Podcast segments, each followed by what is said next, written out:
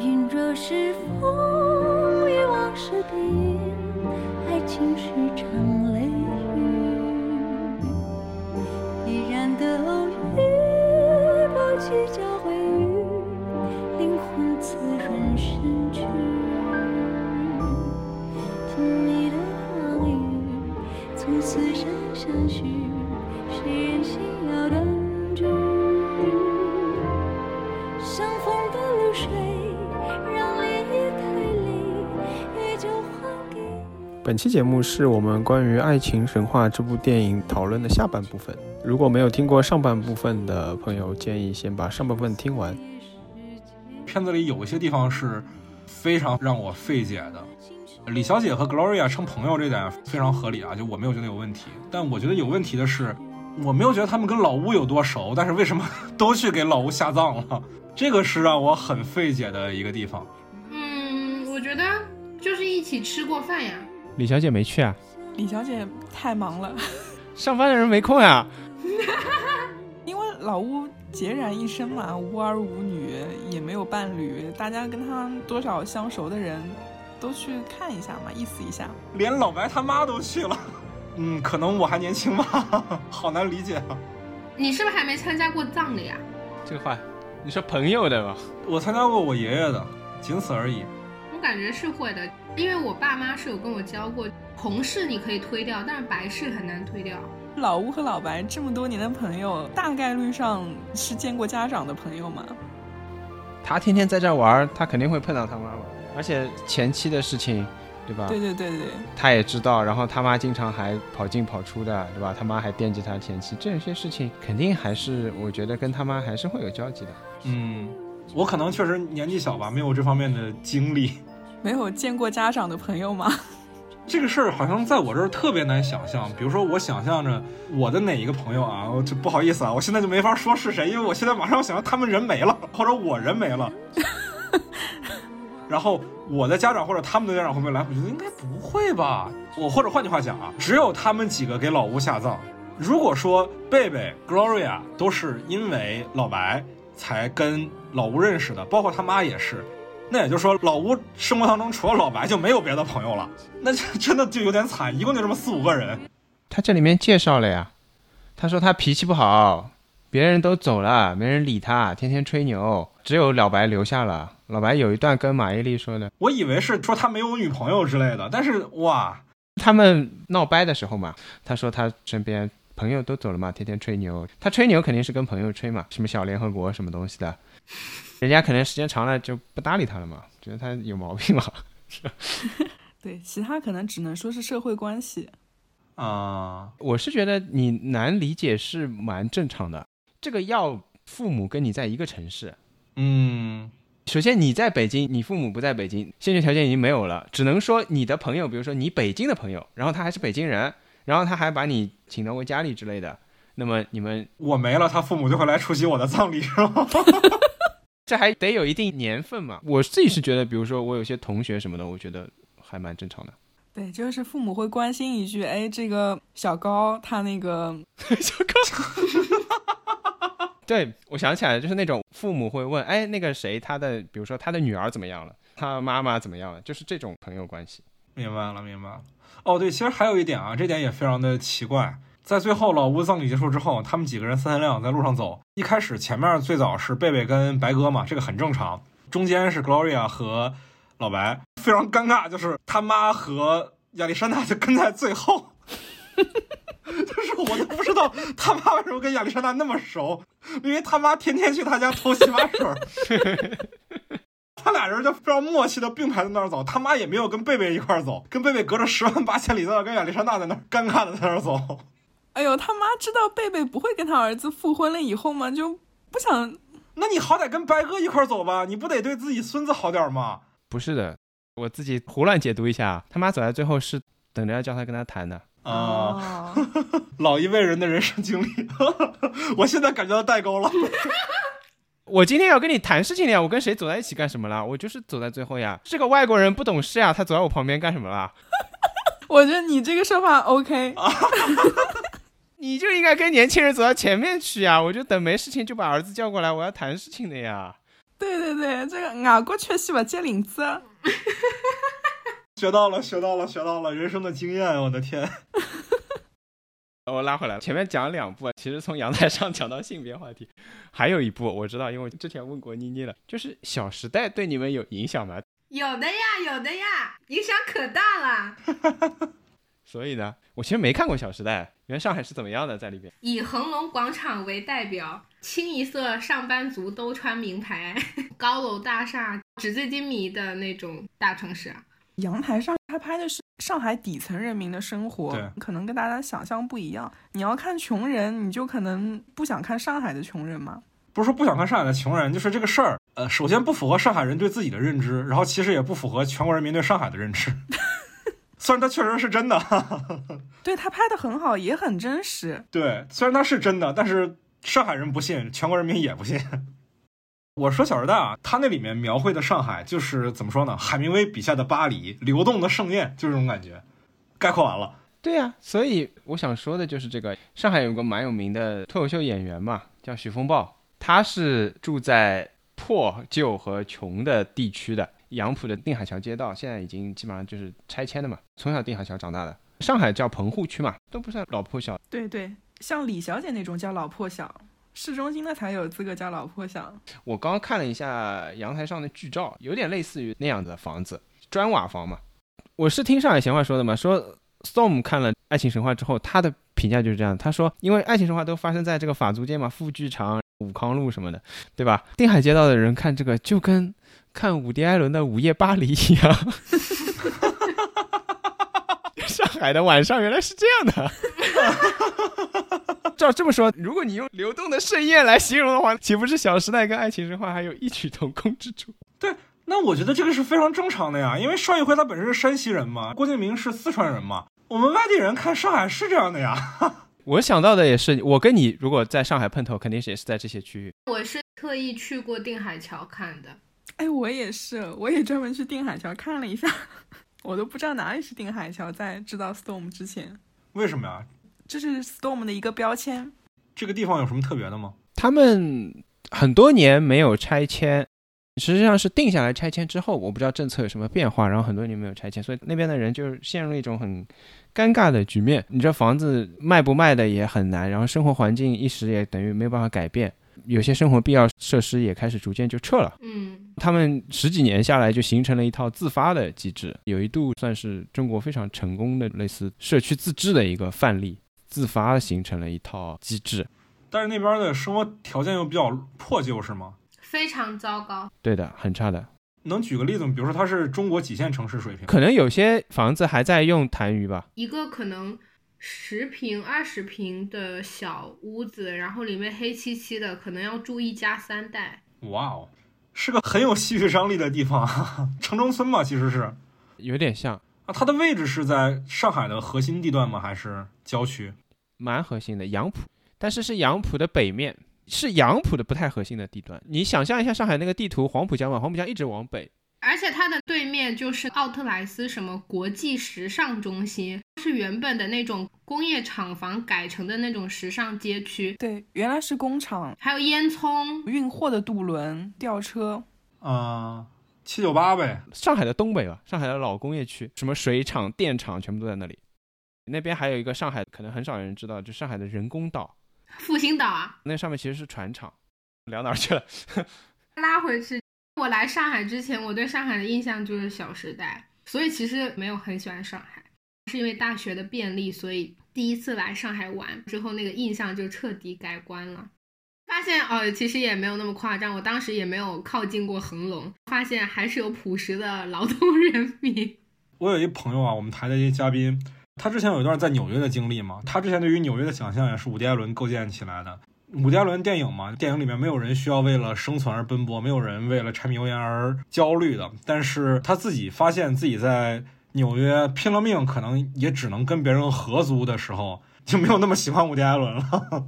有一次我跟我室友在聊《小时代》的时候，我们就调侃了一下，郭敬明没有想到的是，如今上海的白领们已经不是人均一杯星巴克，而是人均一杯 Manner 了。这个消费水平往下走了，我靠，下降30%。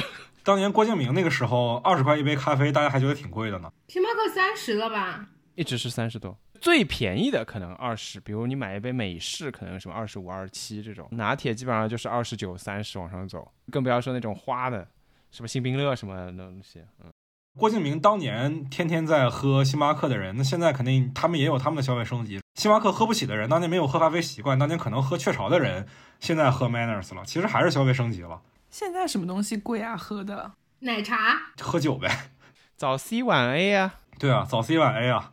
我在上海当时在电影节的时候住朋友家嘛，所以住宿是不花钱的。因为赶电影节，所以每天吃的可能也都是便利店的食物，以为能省钱的，结果每天在酒吧里喝好多钱。但这个钱又交的特别爽，就是因为真的好喝，要了命了。我提这事情，我最早是觉得有一个悖论，我是25号就去看了，12月25号上映，第二天就去看。看完电影那天，小宇宙首页是别的台就很早就做出来的一期节目，就是讲爱情神话的，然后我就点开来听。我听着听着，我不知道这话说的会不会冒犯到外地的朋友，我听着听着就是有点奇怪。主播他不是上海人，他就说这个片子完全拍出了我们想象中的上海，然后我心里就想，如果这样的话，那这片子还是上海吗？你嫌弃人家。我觉得这个事情其实就是纽约这样的例子。如果我拍了个片子，然后你说啊，这就是你想象中的纽约，那我可以保证这基本上肯定不是纽约人想象的纽约。我觉得啊，我懂了，那个艾米丽在巴黎，就美国人想象中的巴黎，好土啊，我真受不了。时代进步了，大家对上海的想象从陆家嘴金融中心转移到了巨富场环法租界。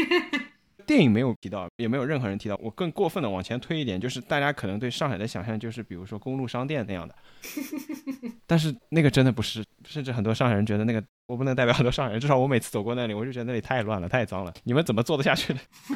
啊，我也挺好奇的。但反过来讲，我觉得有可能也没有办法阻止一部分人，不管你是不是本地人，或者说这个城市的大多数人，你可能都没有办法阻止这样的东西就成为这个城市的标志，或者说别人对你这个城市的想象了。我发表点不同意见啊，大力，因为我觉得你这个观念的问题是在于你对于你所生活的城市有一种天然的主人意识，你认为上海人应该对于上海是什么样有最终解释权。然后我认为这是不对的，就在于美国的解释权也不握在印第安人手里。哇，我已经从冒犯听友到变成冒犯主播了。没有，我刚刚说的就这个意思嘛。我的意思是，不管是不是上海人，不管你是不是出生在上海，可能这样的电影，比如说像郭敬明这样拍出来的电影，你给别人的印象之后，其实这个定义就不在你这里了，这就是大家想象中的上海了。就好像可能之前很多人来了就是要去陆家嘴，就是要去东方明珠、环球金融中心，还是什么金茂大厦这样的地方，你其实也不能阻止，它也的确就是上海的名片。你说这不是上海的名片也不合适吧？我觉得是这样的，我的观点啊，你可能需要区分的是所谓的叙事中的上海和你生活的上海，这两个地方它不是一个地方。我举个例子啊，我问你们，你们想象中的福州是什么样？可能妮会有点概念啊，因为你也福建人，但是你们两个其实想象不出来福州该是什么样吧？没去过，我还能稍微想象一下厦门。你这个非常冒犯，我跟你说，我去过厦门。福建的省会是我们福州啊，我要再强调一遍。我们的区号是0591啊，厦门是0592，我得说明白这个事情。这是一场相互冒犯的博客。车牌号闽 A 的是福州啊，我要再讲一遍。但是我对外自我介绍我是哪里人的时候，我会说我是厦门，或者是我是沿海城市，但我不会说我是福建人。因为我经常说福州的时候，大家还要想一下福州是哪儿。是这个问题就在于说，因为叙事体系里存在一个叙事中的上海是被文化所建构出来的，所以你才会有被冒犯的感觉。而那些没有被文化建构出来的城市，像我们这样的人，我们根本就无所谓。这话好心酸啊。所以在我眼里看，你说你抱怨这种，哎呀，这郭敬明那个根本就不是上海，他这个给大家一种误导的感觉，我觉得你特别何不食肉糜，你知道吗？我这说实在的，有人来建构我们吗？没有啊。麦高芬回去就拍一个福州的，等什么时候有人拍了一部电影，然后说，哎，你这个三坊七巷不能代表我们福州。对啊，我不是说你是抱怨啊。当你意识到被文化建构出来的东西它本身天然就不属于你的时候，天然这个解释权就不在于你们本地人手里，而在于文化的发生者手里的时候，你当然会有一种被夺权的感觉，因为他所描绘场景跟你生活场景是不一致的，那本来它就不应该是一致的嘛，对吧？我们也不会觉得麦当劳代表美国，可口可乐代表美国。我们想到美国的时候，可能也会意识到说，可能想象中就是曼哈顿和好莱坞，但是整个中部的平原才可能是大部分的美国，对吧？或者说，如果说老外觉得宫保鸡丁、左宗棠鸡代表中餐，这个东西本身是非常侮辱我们的，但是其实说实在的，那有什么办法呢？是不是？你起码说能被代表吗？你想像危地马拉这样的地方，他们会有什么被建构的空间吗？咖啡豆吧，可能也就。福州感到了冒犯，我就跟危地马拉一个档次吗？我不是，我没有。你们可以聊聊你们对上海的印象怎么样的？我其实主要想了一点，我不觉得看这个电影之后被冒犯，我只是觉得希望大家能够看到更多的地方，不要陷入到这种电影场景当中。举个例子啊，其实我身边是没有人，上海人没有人住在那个地方的，可能只有电影里的那些人是生活无忧的那些人，只有那个年纪的人，那个时候才买得起那个地方的房子。当然我碰到的可能都是非上海的才会租在那个地方，然后你听到包括有一些比较有名的播客，比如说不合时宜都会聊的都是啊，上海太方便了，因为他们就觉得地方小嘛，你只在环法租界的这块区域活动的话，哇，上海真的太方便了。但是其实我们都不生活在这个地方，你看小何也不住这里，我也不住那里，我们都住很远的地方相对来说到那个地方会比较远。对，之前住杨浦的时候到市中心也算方便吧，我去那边也不远，我每次到那边地铁大概也就半小时了。反而是可能非上海的朋友刚到上海的时候，他觉得我要住在那里很教科书式的，住完之后就会觉得这里其实很不方便，或者说这个房子很不好，房子很老，然后各方面都不好，采光通风不好，什么比如说卫生间没有窗之类的，或者就是楼道里油烟很大，或者就是周围的年长的上海人对你不友好。我觉得之后你可以谈一下在这块地方生活的到底你的切身体验到底是怎么样子的。现在正好住在市中心，确实是很方便。上一次跟大理还有小何在长乐路喝酒，喝完我是走路回家的，就是完全电影室里的生活啊，好羡慕，这个真的可以。我在上海的时候，我那个朋友家在哪儿来着？那个地儿松江，松江。然后我喝完酒打车回去要200块钱，要2杯酒钱。然后我舍不得这个钱，我是血液里酒精度已经到300往上了，然后我骑个自行车回去的。你骑到松江啊？啊，你骑车去松江？对啊。你骑了多久？1个半小时吗？哇塞，麦高芬体力惊人啊！可以可以。然后我觉得作为一个外地人，我正好是来过上海又回了趟家，然后又过来上海。我觉得上海对我来说比较重要的是这里的生活比较丰富，可以周一去看脱口秀，周二去看什么沉浸式戏剧，然后周三去看音乐剧，周四去看话剧。你不用上班的吗？晚上啊，下班后啊。我觉得上海是一个相对遵守劳动法的地方，基本上公司都会跟你说我们正常上下班有双休。那是你没有加入互联网公司，上海是个互联网公司相对不发达的地方该下班就下班，该休息就休息了。周末你可能还可以到江边的各种艺术馆去看展览，我觉得这样的生活是很丰富的。我记得之前在当代艺术馆看双年展的时候，就有看到很多家长带着小孩去，然后我就很羡慕说，哇，这里的小朋友就从小受这种熏陶，虽然看不懂吧，但以后应该也会很不一样那种。现在也会有很多，尤其是北京文化人对上海这一块非常的羡慕。是啊，是这样的呀。这已经逐渐的会成为上海的一个新的标签。作为一个生活在这里可能也有2-3年的人来说，我是一个会自己做饭的人，所以我其实有对比过物价这个事情。我觉得其实上海如果抛开那个非常高的消费的那些部分的话，日常生活来说，你的物价跟2-3线的城市也不会差太大，甚至有的时候因为政府的各种福利措施还会觉得有相对便宜一些。有什么福利措施啊？比如说有市政府什么菜篮子工程嘛，就会有很多特价菜那种。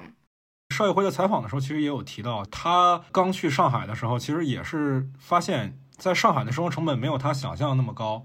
我觉得现在的物价单论吃的话，一直到2-3线城市大家都差不多，连锁店也都开的都差不多嘛。对，巨无霸哪儿不是一个价呢，对吧？巨无霸已经是相对比较便宜的，然后全国连锁的火锅店啊什么来比，价格肯定都差不多嘛。我估计大家的开销可能也都差不多。海底捞哦，对，但是这一点我真的跟你说，我特别震惊。我在上海吃海底捞的时候，忘了是哪家，上海的某一家海底捞里面菜单上有卡布奇诺，我觉得全国其他地方的海底捞肯定都不会有。你看，我们是喝咖啡的呀。火锅店里面，我的天哪，我没有点啊，但是真的超级让我震惊，什么人会在海底捞里面喝卡布奇诺啊？吃火锅吃到快睡着的人，这真是同时喝咖啡吃大蒜，真的是。嗯，你继续吧。还有人批评说这个片子太中产，我觉得其实在上海没有房子没有车子，不在互联网工作，然后不太考虑攒钱这个问题的年轻人，其实也可以过跟老白还有李小姐这种生活差不多的。你的意思就是不要考虑未来，你也可以这样过。对啊，你也可以下个班就去喝酒，然后就去看演出啊，这种就是很多人向往的呀。哇，不行，我要出警了，我要对大理再次出警。为什么不买房子不买车就要不考虑未来啊？就是有一天你可能会流露街头，被房东赶出来。哇，你们这个，我现在感觉到中年的气味了，我的天。他还有后面那些条件好吧？他好像说了一句不用攒钱。对啊，就不考虑攒钱嘛。那不就是不考虑未来吗？我对房和车没有介意，我对这个比较介意。不是，为啥不攒钱就是不考虑未来啊？那你攒钱不就是为了未来花吗？哎，行吧，就我我僵住了。这么难理解吗？很少跟长辈聊天是吧？我认真想啊，我还是觉得这个片子里面是有一些稍微飘了一点点的东西。有一个另外一个台的主播啊，那从上海过来的，然后他现在在北京工作，之前他也在东京上过学嘛，所以他的人生经历基本是几个大城市构成的，但是他老家好像记不清是哪儿了，但不是很大。他自己跟我说，他对于北京跟上海的感受上的区别叫上海的富人更有体面，北京的穷人更有尊严。这个电影里面，我觉得他们的生活其实还是离普通人稍微距离有点远的吧。我不说别的吧，洋洋这个角色没事的时候就可以帮朋友去看一天店，没有什么生活压力。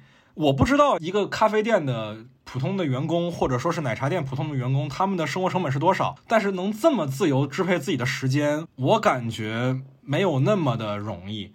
然后里面比如说老乌这样的角色，我们看起来他无儿无女，但是他每天都能喝乐嘉维林8年。大家不要觉得乐嘉维林8年好像听起来8年不是什么陈年酒啊，乐嘉维林8年其实还是挺贵的，一瓶500-600呢，而且他还去店里面喝的，他喝的还是一个 double， 他还不是喝 single。这个是很，我是觉得挺云上的生活了已经。云上这个词啊，可能听起来很怪啊，大家可能不好理解。你把云上两个字，你们替换成凡尔赛就理解了，对吧？太烦了。咖啡馆店员这个事情呢，我觉得还是正常的。一个呢，他帮朋友看店不一定不收钱啊。他在别的店也是上班，他如果今天是休息，在这里上班，人家肯定还是正常情况下，我觉得是要给钱的，工资还是要给的嘛，不是义务劳动这个。嗯。因为我也经常在几个咖啡馆混迹嘛，我是认识一些咖啡师啊，我的确有碰到他们在别的店兼职什么的，是会有的，我就的确有在别的店碰到过。嗯，他们生活质量我觉得还行，可能就是你说这种，如果你暂时也没有大额消费的需求啊，不买房买车，我觉得也不是说不存钱吧，就是说对存钱这个事情没有那么看重，多少都是存嘛，1000、2000、1万、2万都是存嘛，对吧？不一定要很大的数字，100、200，请尊重一下事实情况。我换句话讲，《爱情花》这个片子里，不管是年轻人还是老人，没有任何一个人存在生活压力。哪怕是李小姐，她说自己在走下坡路这种情况下，你感觉她还是很轻松的。我对马伊琍这个角色，我有个调侃：马伊琍在演《奋斗20年》以后是怎么样子？就是说，你努力工作20年以后，以她的这个介绍和她的，你不要听她说什么大学不是很好啊什么，那这么多年以前大学没有那么重要吧。然后他以这个工作背景和资历，我觉得他年薪100万也很正常。是，那40多岁的广告公司老板，对啊，小领导嘛，的确是没有什么生活压力啊，哪怕女儿送在双语学校、国际学校，压力也不会很大。对，但是可能还是要结合到刚才我们谈论的一个话题啊，好像我们在聊到一个现实主义的作品的时候，聊到人物的困境的时候，如果人物最大的困境就是我喜欢的人不喜欢我，那这个事儿本身就很云上了。嗯，你哪怕其他的爱情题材的作品吧，我想想还有什么例子啊？国内电影可以举的，《少年的你》吧，当然可能不太一样啊，毕竟它是青年人的，它里面还是有非常大的人物的核心不是围着爱情走的，要高考，然后有自己的社会上的压力在，那这些东西是能引起人的共鸣的。如果一个片子它讲爱情本身，人物的困境就是爱情的话，那就说明他就是比较云上了。一般经济压力是至少所有人物当中总是得有一个吧，他一个都没有吧，他都不是一个人压力都没有了。如果从剧作角度来讲啊，这个 A 故事和 B 故事， B 故事可能是老白跟几个女性的人物关系这个事儿的话，那 A 故事什么呢？ A 故事是老白要办画展，哇，这个听着就非常非常云上了，对吧？但是其实他办不成嘛，实际上他的画不好嘛，就没有人肯办嘛，嗯，他得靠别人。最后当然办成了是很云上的事情，或者很凡尔赛的事情，其实办不成也很正常嘛，他水平就这样嘛，一个小学老师嘛。被你这么一说，我只能站在中年人的角度强行跟你说一个他们的困境，就是可能是孤独吧。如果没有这些朋友的话，他现在呈现的就是包括你说老屋啊什么，大家为什么都会去，包括 Gloria 关门之后的那个没落，嗯，孤独嘛。他看起来什么都有，像 Gloria 可能精神世界还差一点，老白可能精神世界都补上了，其实就是这样嘛，他没有什么。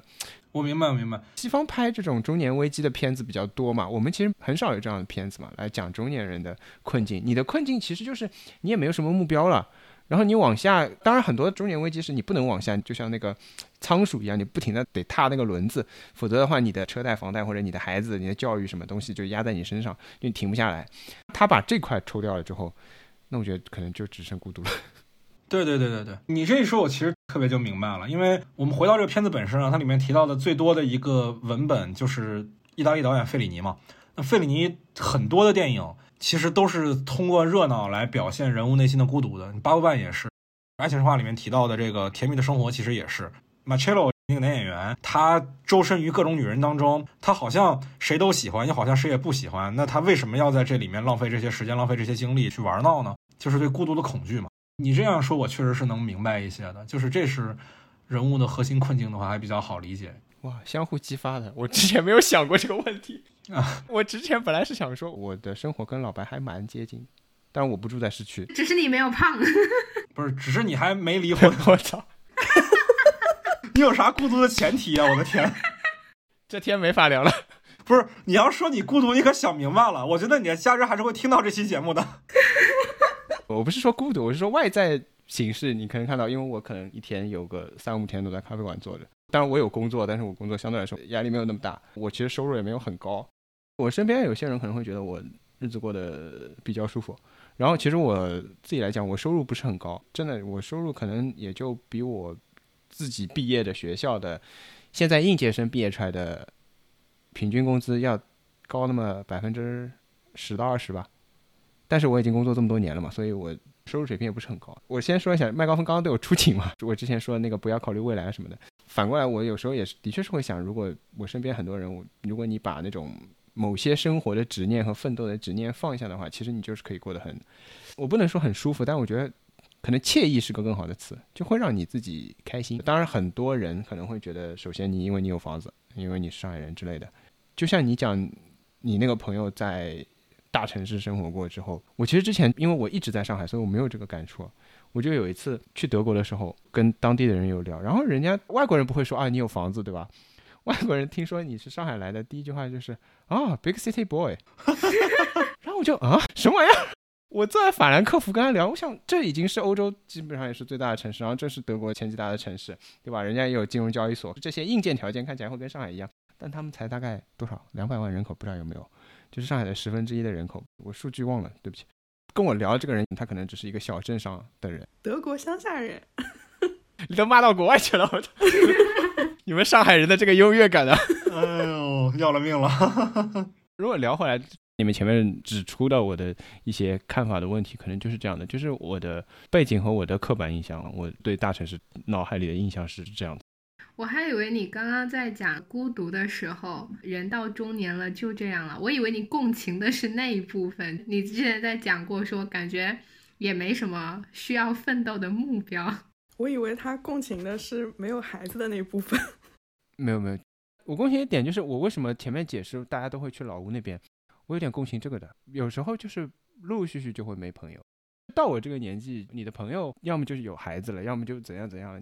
我真的就是有时候比如说有个什么地方要去，我跟我老婆当然可以去了，但是如果比如说想4个人的，或者想稍微人多一点才合适的地方，再想找一对 couple 一起去就没有人，数来数去就是没有人，不要结婚就好了嘛我前2年的一个经历吧，有一天我跟我的2个大学同学3个人约了一块吃饭，吃完饭之后我们想说再找点活动吧，想去撑桌，去那个 KTV 门口跟我们说现在没有小包间，问我们中包间要不要，但是中包间很贵，我们就说等会儿吧，但是要等将近1个小时。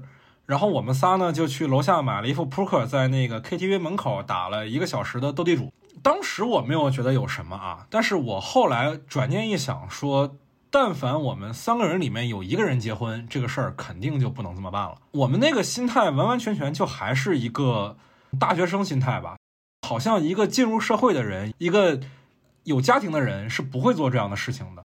如果我们有谁脱离了那个阶段，任何一个人脱离那个阶段，那个事儿都不会那么办。可能我们就会想说，那要不然中包间也行，多花点钱，或者说要不然就找地儿喝一杯，对，可能就会换成那样的生活方式了，而不是去打会儿牌，虽然打牌也很快乐。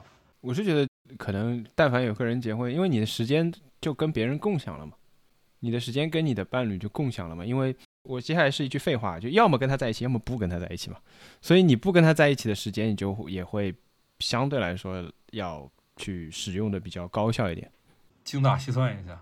所以你是这一部分时间，你不可能说我们就在这里随便胡玩 一段时间。所以为什么要结婚呢？这个跟结不结婚我觉得没关系啊，你谈恋爱也会啊。我是不是今天这个局里面唯一一个单身的人啊？不是呀、啊，那感觉好像稍微好一点点，没有那么惨。但是麦高凤永远有恋爱在谈，或者恋爱在路上。对对对，剪进去。没有，我现在非常清晰的知道，每一次的恋爱都只是失恋的序幕而已。每次失恋只是下一次谈恋爱的开始而已。不，失恋才是永恒的。失恋才是恋爱的实体体验，我在失恋里面才明白我多喜欢这个人。渣男发言，对，永远在怀念。这怎么就渣男了呢？我都是被甩的，我长这么大，我活了快30年，从来没有主动提过分手，这也叫渣男吗？怪不得你要问什么不主动。对，就能等人家提，还让我做坏人，还让我自己提分手，又是一段控诉。我的天，要了命了。刚刚麦高芬也提到了费里尼片子的表达在孤独这个问题上也是共通的，然后我觉得麦高芬对这一点评价很高，因为你说邵艺辉的表达和费里尼是相通的，这是非常非常高的评价。对，你能不能详细说一说？因为我努力去看了一下，我给你讲一下心路历程。我努力去看了一下《爱情神话》，费里尼的《爱情神话》是吧？是。我听了导演说的，我觉得很有道理。他的《爱情神话》就像在拍我这样的人，就是喜欢文艺又附庸风雅。你真的去看费里尼的《爱情神话》，你又看不下去。嗯。我打开了一会儿，然后打开了豆瓣，去装蝴蝶酥了。我没有装蝴蝶酥，我比他们还要酥。我打开了豆瓣，然后豆瓣说这是意大利版的肉蒲团，对，然后我就去看肉蒲团了。可以，没有，我今天还是努力的看了一下，是时间关系没看完，还剩个40分钟吧。我觉得后面还是挺好看，只是有点不知道他在讲什么。讲一下我的心路历程啊。一开始我听到《爱情神话》这个片子的时候，我没有想到它跟费里尼有联系，因为我看的比较晚嘛，我是1月初才看的。然后其实当时豆瓣上就有人讨论了，说这个片子跟费里尼的关系。我当时特别好奇啊，因为费里尼这个导演，我不知道有台的听众是什么样的一个听众画像啊，就有多少是看费里尼的片子的，有多少完全不了解的。我就当你完全不了解好了。费里尼在我眼里就是一个纯粹的直男癌导演，特别直男癌，刻板印象的直男癌那种的。而且他特别知道自己是直男癌，然后天天拿自己是直男癌这件事情调侃。他的片子里仍然是那种摆烂式发言，就是我就烂怎样，我们男的就这样了。所以因为邵艺辉大型神话经常在前期宣传的时候给人一种很女性主义的片子这种色彩，我当时其实在看电影之前我是很好奇的，一个致敬费里尼的电影你要怎么还实现女性主义表达呢？我觉得这是一个伪命题，这是不可完成的。因为费里尼的片子都特别的直男癌，都是那种符号化女性的那种片子，丰乳肥臀啊，大金发啊这种的。比如说这个片子里面反复提到的《甜蜜的生活》里面喷泉那场戏非常标准啊，大家可以看一看《甜蜜生活》那场戏，真的就是描绘一个完美的男性眼中的女神的形象应该是什么样的这样一部电影。所以我是很好奇邵艺辉要怎么在这样的一个前提下去实现女性主义表达。那我发现他最后确实是有做到，就是我为什么说邵艺辉跟费里尼是共通的，他跟费里尼共通的点就在于对于男性的调侃这件事情上。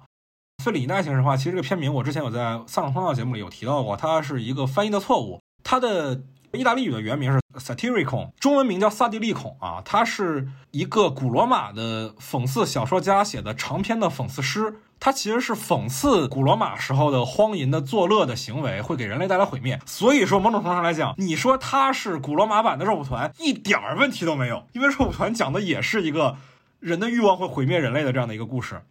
我不知道你在看费里尼版《爱情神话》的时候，有没有看到片子里的男主角发现他阳痿了的时候，他是一个战士嘛，所以他对于自己阳痿这件事情，他的说法是我的宝剑生锈了这是一个非常非常有趣的比喻。然后他把这个事情跟一个中年男人说，算老年吧，一个秃头，好像是个长老吧，他希望那个长老能帮到他嘛。然后那个长老就跟其他长老说啊，这个男孩的权杖罢工了。这两个比喻是我觉得最最最微妙的地方。我最近也在看一个古希腊神话的解析啊，就是在于古希腊的神话里面，像酒神狄俄尼普斯这样的形象，包括萨蒂利孔里面这个男主角，就是费里尼版的神话里面这个男主角，甚至于很多男性，包括我身上可能都有一个常见的特质，就在于把性和迷恋误解为爱情，这是一个非常非常非常常见的情况。但是呢，费里尼的片子里面常常他的一个表达是，当你放弃对于迷恋的狂热，当你放弃对于控制的追求的时候，你才开始理解什么叫爱情。那邵艺辉的这个片子其实也是的，这个男的最后躺平了，任凭女性来安排我的生活，你们帮我搞定化妆，好了，你们帮我搞定了，你们帮我搞定开幕式，好了，你们帮我搞定了，我不控制你们了，我放弃了我所有的对于生活的控制，我不要求你搬来跟我一块儿住了，都行了，都好，你们说了算，我就躺平了。这个时候他才开始去靠近爱情的本质。对，这点上邵艺辉跟费里尼是非常非常非常相似的。费里尼的电影里面这个男的也是，整个电影可能2个小时在拼命的控制，拼命的征求，去为某一个东西去拼搏，去争取，去奋斗，或者说是周身于好几个女人之中，但是最后他发现这东西是虚无的，是空洞的，所以他摆烂了，他躺平了，他才开始理解爱是什么。对，其实肉蒲团也是这样的，所以我觉得在这一点上，邵艺辉跟费里尼是特别共通的。所以这点上其实反而是我特别认可这个片子的一点。虽然费里尼是一个很直男癌的导演啊，但是我身边反而可能是比较多的女性朋友会比较喜欢费里尼，因为费里尼一方面是他特别的直男癌，另外一方面他在展现男性的缺陷上又特别的不遗余力。其实跟伍迪·艾伦也蛮像的，就是经常会调侃自己的问题，因为他们最清楚自己的问题在哪儿了，而很多的男性导演是意识不到的，是非常自负的，非常暴君式的人物。嗯，这被我朋友称之为高级渣男以理解了自己问题在哪里而作为挡箭牌，我就此躺平。对，以退为进啊。但是我换句话讲，那我能怎么办呢？你改啊我之前有做过一期节目啊，是讲新世纪福音战士的，在里面提到啊，人类的宿命的悲剧性之一就在于你认清了你的局限性却无能为力。我不是认为男性天生就没救，我是认为说我们是能做点什么的，但是当我能认为做点什么的时候，别人就会觉得我他妈是在立人设然后当我没有做到尽善尽美的时候，别人更加的痛恨我，我不是没有吃过这个亏的呀发自肺腑的，我说真的，那我还不如摆烂呢。买高分学历史，本来是想拔高在费里尼嘛，最后还是想提一下另外一个，现在还不算是电影的作品吧，就是《繁花》，也是上海的题材嘛，是去年连着《繁花》第一季和第二季的话剧都出了嘛，反响也，对吧？因为小何也看了第二季的反响，我觉得是不太好。我是想说2点吧，一个是。我最后想起来，我觉得我还是有必要提一下，就是这个片子的感觉其实跟《繁花》是蛮像的，它只是打开，就好像我不能说打开一页书吧，就是突然某个晚上打开了人家的房门，或者打开了副剧场某一个街道，然后跟着你这个人走了一天，然后拍给你看，然后你可能会觉得说，哎呀，没有烟火气或者太飘了，甚至于说可能有点无聊什么的。《繁花》的整个甚至于就是群像都会是这样，它不断的给你看群像，也是大家要么坐在饭厅里吃饭啊、聊天啊什么的。会是这样子，所以繁花也是一个我想做没有做起来的节目，未来看起来它会被拍成电视剧和电影吗？可能要烂尾了，资金链又断了，可能拍不下去了。哦，这样的，我觉得说不定是个好事，不管是对这个作品还是对王家卫来说都可能是好事，真的。我把原著看了，然后我觉得这不是一个适合改编成影视作品的原著，然后我其实蛮惊讶这样的一部长篇小说能拿奖的，它应该是茅盾文学奖嘛。让我想到的就是繁花拿奖也好，或者就是这样的爱情神话这样的一个剧本在那个 First 影展拿奖，导致它最终可以被拍出来也好，一定程度上我不知道是不是文艺界上海人现在越来越多了，为什么这样的东西都不断的能够被看到和能够被拿出来。比如说 First 影展上的时候，应该是马伊琍首先她是评委嘛，然后她看到这个就非常喜欢嘛，所以她也参与了嘛。脱口秀算不算文艺界啊？算，但是大家不太会认为效果代表上海的。哦，我会觉得比如喜剧联合国会跟上海的效果，那个21年可能还好一点，20年你去看看，20年因为是最出圈嘛，你去看看他6强大概4个东北人吧，看的是春晚吗？东北人怎么了？我录过一期自言自语的节目，讲这个稍微讲了两句，因为我去看 Nora 来了个上海女生，然后就说有压迫感，你看看这个。我觉得是这样啊，就是这其实不是上海的一个个例的现象吧。我个人观察是，挖掘在地文化已经是全国的普遍的一个情况了。就我们之前可能从改革开放开始，或者说是从新中国建国以来开始吧，讲的是56个民族是一家，但是你其实放到后来21世纪开始，大家真的有钱的时候，不再需要那么努力的往前冲的时候，开始回头看的时候，那挖掘在地文化是一个特别明显的一个潮流。尤其是这2年，你比如说四川话的作品特别特别的多，好像不管是在喜剧里面还是在说唱，这特别特别普遍了，就全国都好像在说这个西南官话一样。你在看好像粤语的作品，现在甚至都不再是香港那个代表了。你比如说像《雄狮》这个片子，它讲的其实跟香港没什么关系，他讲的就是纯粹的广东的东西。我是认为这是一个全国的趋势。我们之前的其实方向不是说大家统一，而是在于模仿国外，穿西装也好，说英语也好，讲繁华的大都市也好，这些是把手往外伸的一个东西，有点像日本的 City Pop 的时代。但是当我们到今天的时候，我们开始回头看的时候，那在地文化肯定是要被重新拿出来提的，这是一个全国的趋势。那不就是文化自信吗？对对对，这样的这个阶段，我觉得是有钱了之后必然的会有一个阶段，而且这是一个非常非常好的事情。这样的作品多了，才能代表我们的文化的强势。长津湖卖60亿不算什么，真的不算什么。只有当各地的明显带有地方特色的电影多起来了，这才是真的文化自信的表现。我反而觉得你像《爱情神话》、像《雄狮少年》，或者说是《罗曼蒂克消亡史》，哪怕说我不喜欢东北虎但是如果说东北虎这样的片子能卖出去钱了，有观众爱看了，这才叫文化自信。这也能拔高，可以拔到了。所以《爱情神话》的密钥应该没演吧？他应该在节目出的时候大概率是没了。我想说的婉转一点。可以在网上看了，对，大家就可以一边听节目一边在网上看了，在过年的时候，很好很好。但凡催婚立刻打开，快进到一个女人没有造过反是不完整的，造反有理嘛，对吧？这不是什么反动言论，这是正经的，对吧？教员说的话，非要在这里强行爆言一下。行，那很感谢3位，今天真的聊了很久。那如果没有什么其他的内容的话，我们这期节目就到这里吧。听众朋友们，拜拜拜拜拜拜，感谢大理允许我夹带私货，拜拜。弄做衫不把我嫁了，我话唔啊把侬嫁了，侬到底想不想帮我嫁了？我也不晓得到底想不想帮侬讲闲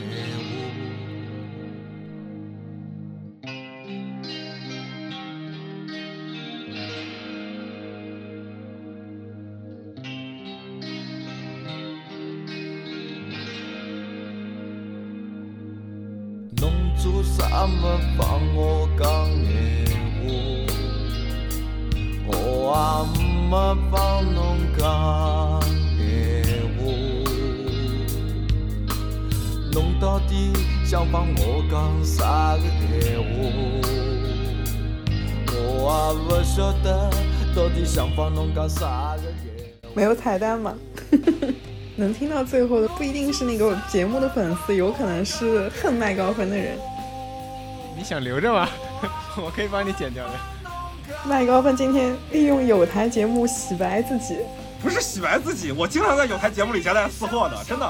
我之前在聊字幕组那期节目的时候，第一次来有台串台的时候，我就看到评论区说啊，我专门在有台发表爆言，不敢在现场通道说的话，我所有的表达也好，所有的我的观念也好，所以说我做的努力也好，都不是说为了一个什么样的结果，都只是说我觉得应该这样。所以为什么会有人觉得我是在立某种人设？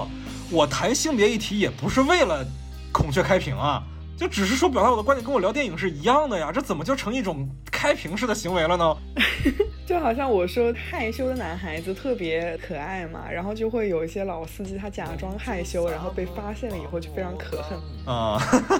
我觉得我已经在尽力的做一个正常男性该做到的事情了。可能有些朋友们知道我去年遭遇了什么样的事儿啊，我有我做错的地方，我有我做的不够好的地方，但是怎么说呢，我不至于吧，我何至于此啊，我有这么不堪吗？没有吧。但是我努力了好吗？我不是说就是摆烂了，我没有摆烂。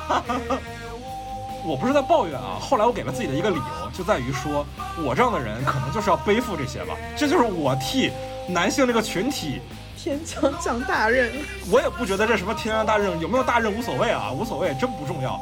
但是我这样的人认清了自己的局限性，才是我痛苦的根源。我认了，好吧，没关系。对，我也不要为了因为我自己认清了就更痛苦，所以我也要装傻去摆烂。我也摆不了烂，我这样的人就是没有能力去摆烂。可能摆烂会过得更好一点，但是我就是做不到摆烂。那就这样吧，我就为我自己的不能摆烂而痛苦吧。认了，认了。